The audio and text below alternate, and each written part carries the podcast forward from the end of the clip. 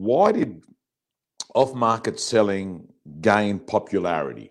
Number one, listings got so competitive that real estate agents looked for a separation point. They wanted a unique separation point at a listing presentation to say, hey, Mr. and Mrs. Vendor, I'm letting you know we don't have to go onto the market. I have a lot of buyers that are going to buy your property without me having to go on to the market, which is going to mean that you're not going to have to go to the expense and the hassle of having lots of buyers through and having to pay real estate and domain their four or five grand. And you're going to be able to move on um, peacefully and get top dollar. And that does happen sometimes, no question about it. Hey, Arabella, good to see you as well. That happens sometimes. I totally get it. There are real estate agents here that in Australia and New Zealand that go in, match a buyer, match a seller, and sell a property. But I want you to listen to me very carefully. I actually have a number of friends and colleagues that um, um, buy real estate. They're developers, they're investors, they own blocks of units, they own boarding houses, they look at development sites, they're into property investment. And I have to tell you, undeniably, these people love offline. End of story. Now, you can't fight the fact that these people have a big preference to buy off market. Why? It's very simple because if you buy off market, it stands to reason less people will know about a property than if it is off market and on market. End of story. And we simply know that real estate is about bums on seats, getting people to see a property. Yes, there are instances where you have one buyer who is highly emotional, highly vulnerable, maybe the buyer that has actually missed out on a property and is devastated and then goes off and makes a highly emotive decision and pays top dollar because they have this fear that this property that they're seeing off market that they've got access to and they're in a highly emotional state. And then they're threatened by the agent that hey guess what? You got 3 or 4 days to make up your mind to buy it because after that it goes online and I get it, and I can see how that strategy can work because it has fear of loss. If you actually wait, it's going to go to the market, and our vendors are going to see a lot more interest, and you're going to lose that opportunity. So I totally get that. And I see some real estate agents intelligently use that to actually get deals done. But as Taney Jane says, it's not how it's not about and by the way this is a really good way to get a vendor to accept an offer mr and mrs vendor. It's not how long you have been on the market it's how long the buyer has been in the market. But that's beside the issue.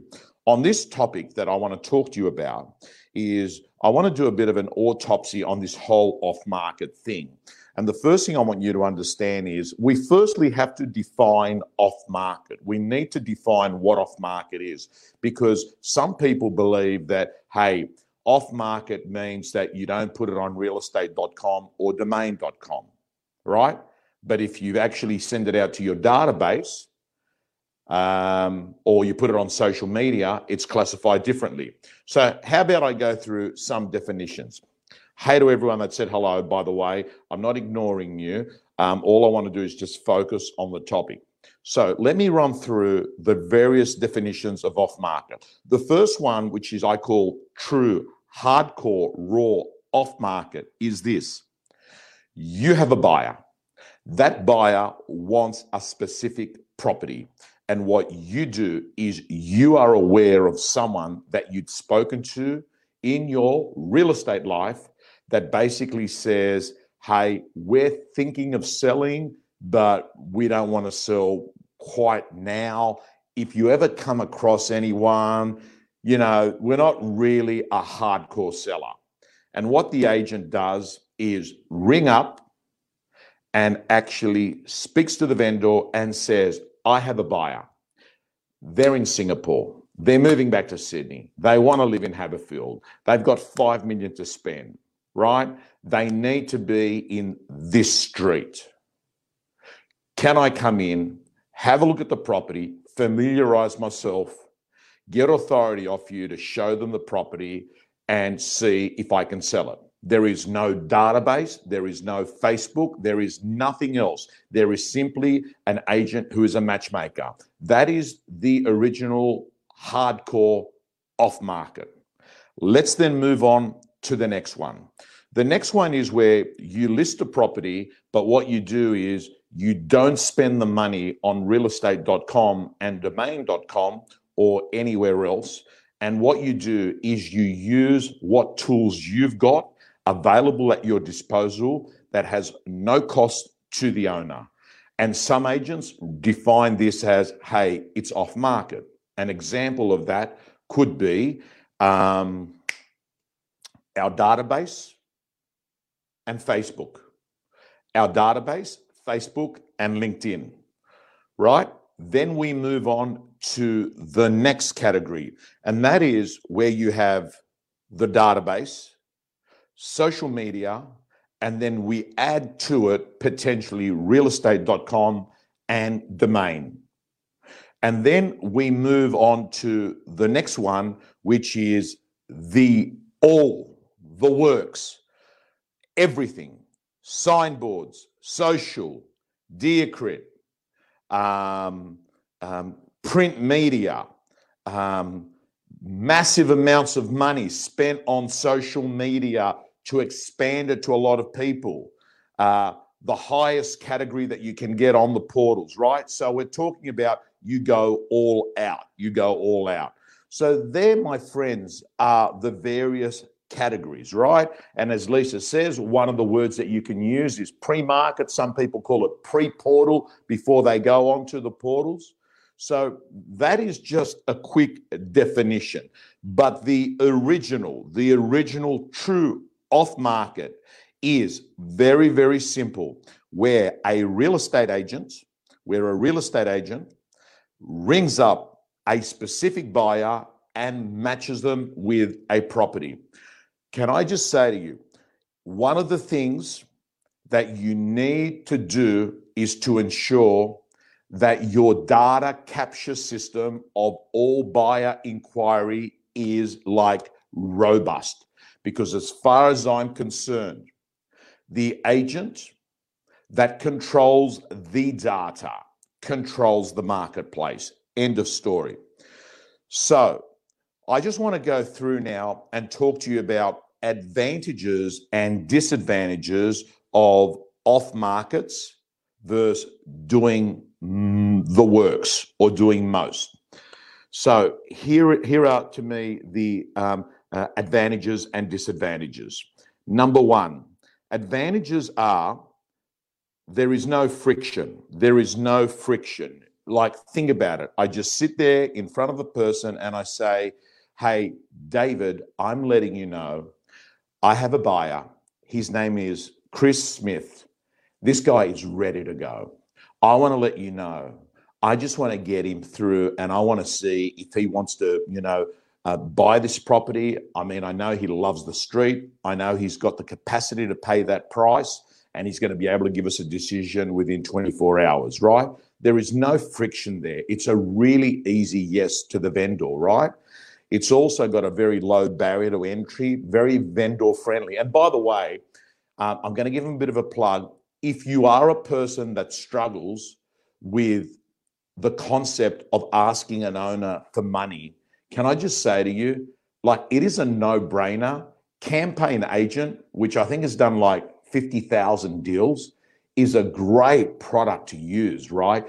So seek it out. It's the one that I push everyone to, right?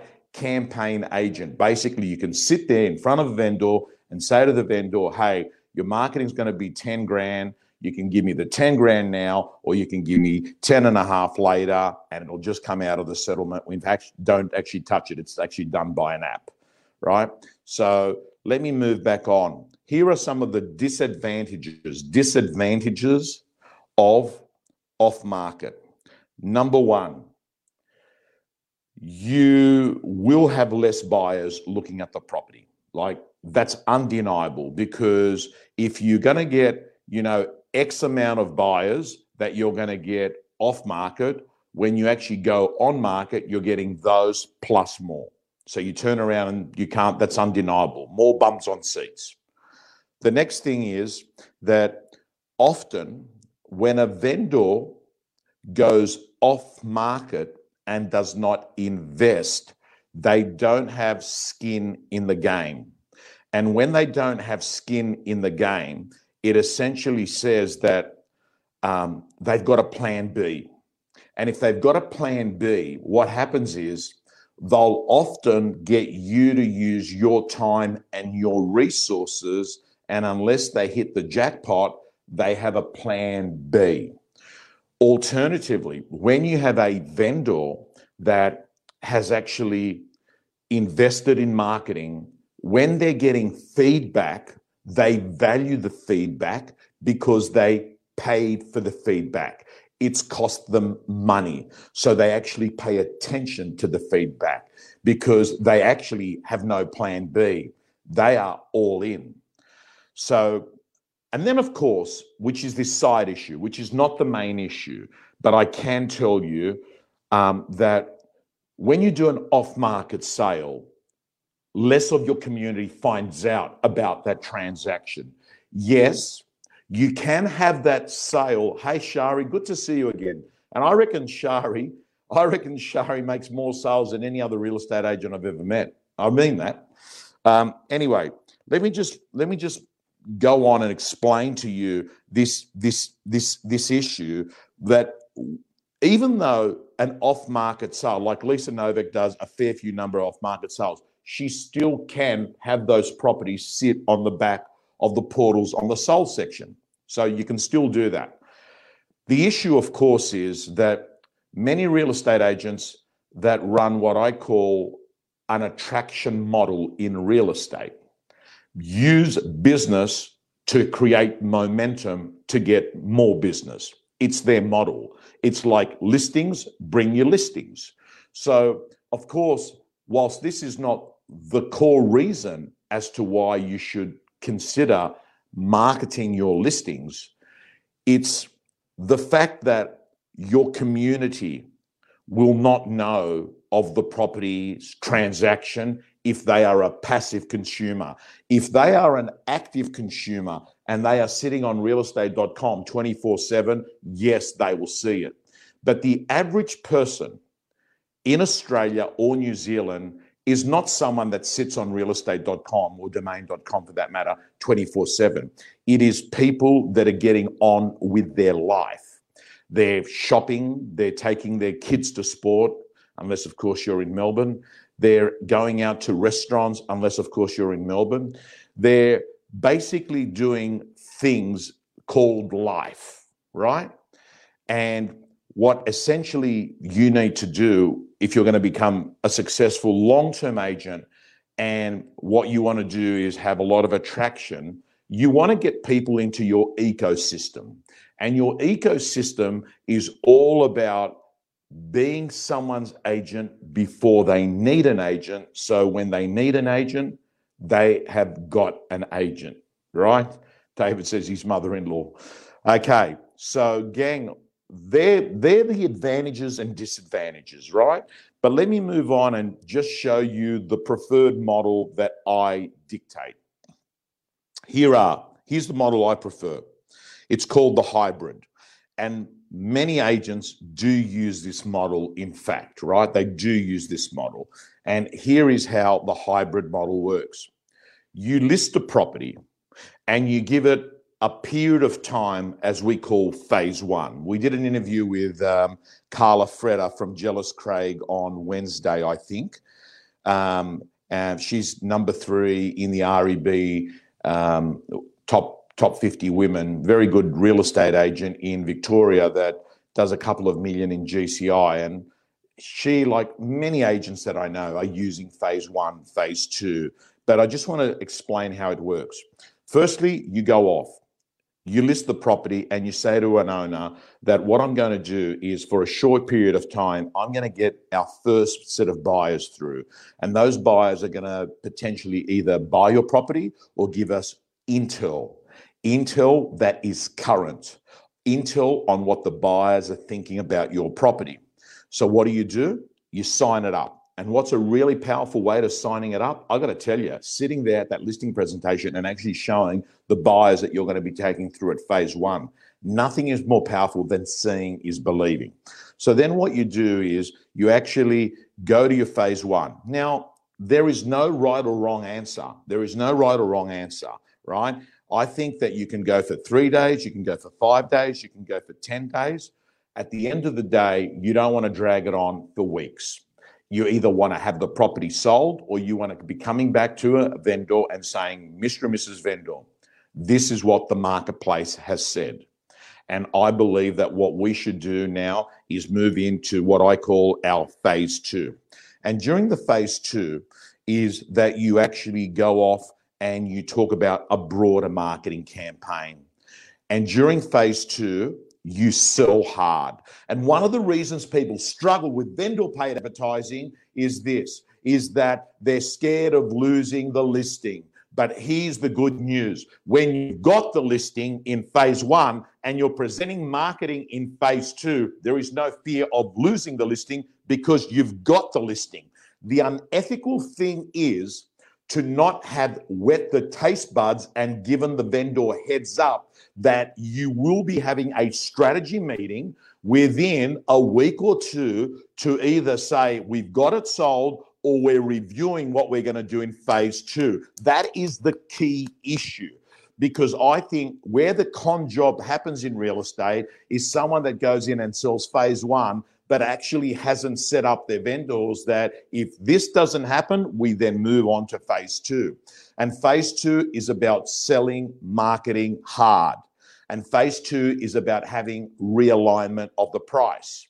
Now, I'm just going to share with you a piece of dialogue that I think is extremely useful to use if you're up against a real estate agent in your area that goes in and says, I will have your property sold to a buyer that I've got, sign with me. There's no need ever to do any marketing, right? Here's the dialogue Mr. and Mrs. Vendor, if a real estate agent came over and said to you, they guarantee you definitively that they will give you 30 days of sunshine during your marketing campaign, would you believe that real estate agent?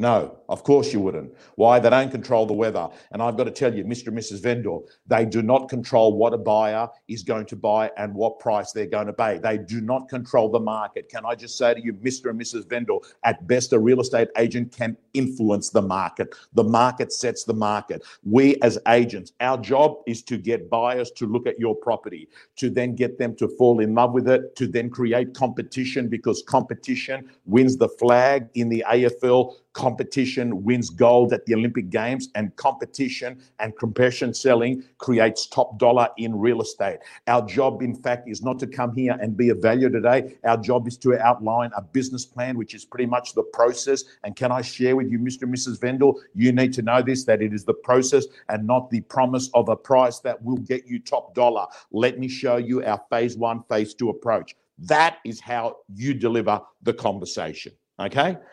So let me move on. And I want to say with you that for me, you do need to actually use some stories or case studies or metaphors. And anyone that's followed my work for a long time, hey, Mickey Dimian, you're a great operator using phase one, phase two, by the way. So, hi, Bernard. Hi to everyone. So, let me just share with you with metaphors and scripts. I want you to understand that nothing is more powerful than using a story or speaking in pictures. And here's an example of some of the dialogue, some of the dialogue that you can be using in this process. Mr. and Mrs. Vendor, what I'd like to say to you is this Do you think companies like Apple, Coca Cola, McDonald's are stupid when they're spending advertising? You see, Mr. and Mrs. Vendor, they understand it's not the best product that wins, it's the best marketed product that wins. And our job, Mr. and Mrs. Vendor, is to outmarket other homes. You see, your home is on the market not on its own, it's actually on the market in competition, not in isolation. And our job is to go in and to outmarket the other homes. No different to what McDonald's does. I mean, I've got to tell you, I don't personally like a Big Mac. And most taste tests suggest that it ain't the favorite burger to eat, but it continues to smash it in sales because there's a law, and it's called the law of product. And listen to this the law of product says it is not the best product that wins in the market, it is the best marketed product that wins in the market. And that's important that you know that. The next thing I want to share with you is that I want you to understand that when you're a real estate agent, you are in fact a company that is in the product business that's launching products in the marketplace. And when you're doing that, you need to actually act like your uh, product manager. And if you got six listings, you've got six products. And those products need launches and those products need management. And I've got to say to you, oops, sorry, my camera's shaking because I hit it. And I've got to say to you that you you've got to start thinking um, brand and you've got to start thinking marketing. And I've got to say to you that your life will, you know, like we're very lucky in real estate. There is very few jobs that I know where the chief marketing officer has all their marketing paid for by a third party, which is the vendor. Doesn't happen in any industry. When a doctor takes ads, the doctor pays for them. When a plumber takes ad, the plumber pays for them. When Johnson Johnson and Johnson takes ads, they pay for them. When Nike takes ads, they pay for them. I've got to tell you, real estate's the only job that I know that someone else pays for the marketing. So that says to me, if you want to have an incredible real estate life, learn learn the art of phase 1, phase 2. Learn the art of going in and delivering a very strong vendor paid presentation. Learn the art of using what I call ABC selling. So to me, I strongly believe that the best way to sell marketing is gold, silver, bronze, right? You know, premium, premium plus, gold, where you give people those three options and you usually move people towards the middle option. And um, understand that we now live in a world that has got tools available to us, uh, like vendor financing, uh, which makes it really easy where people just go on an app and just say, Yeah, fantastic. I'm not going to give you any money. Just sort it out once the property's sold, right? But I've got to say to you, I'm going to finish you with this final statement. Ladies and gentlemen, guys and girls, one of the most effective things that you can say to a vendor at a listing presentation to help you get marketing across the line is this Mr. and Mrs. Vendor. One of the questions you've got to ask yourself is what's more important to you? The risk of over marketing by $5,000 or the risk of underselling by $50,000? Mr. and Mrs. Vendor, all I'm asking you to do is to make sure that you take out insurance that we don't undersell the biggest asset that you own. Mr. and Mrs. Vendor. I've seen a lot of owners lose tens of thousands of dollars at the time of sale because they became a bit thrifty with a thousand dollars at the time of listing. Mr. and Mrs. Vendor. Every day in real estate, I see many homes, some of the finest homes in Australia and New Zealand, sell for lower than what they could have because they were a secret. A secret agent sold a secret property. I've got to let you know, you've got to stand out to win out. Guys and girls, if you enjoyed this rant, press the share button with one of your colleagues or let your clients know. Guys and girls, signing off.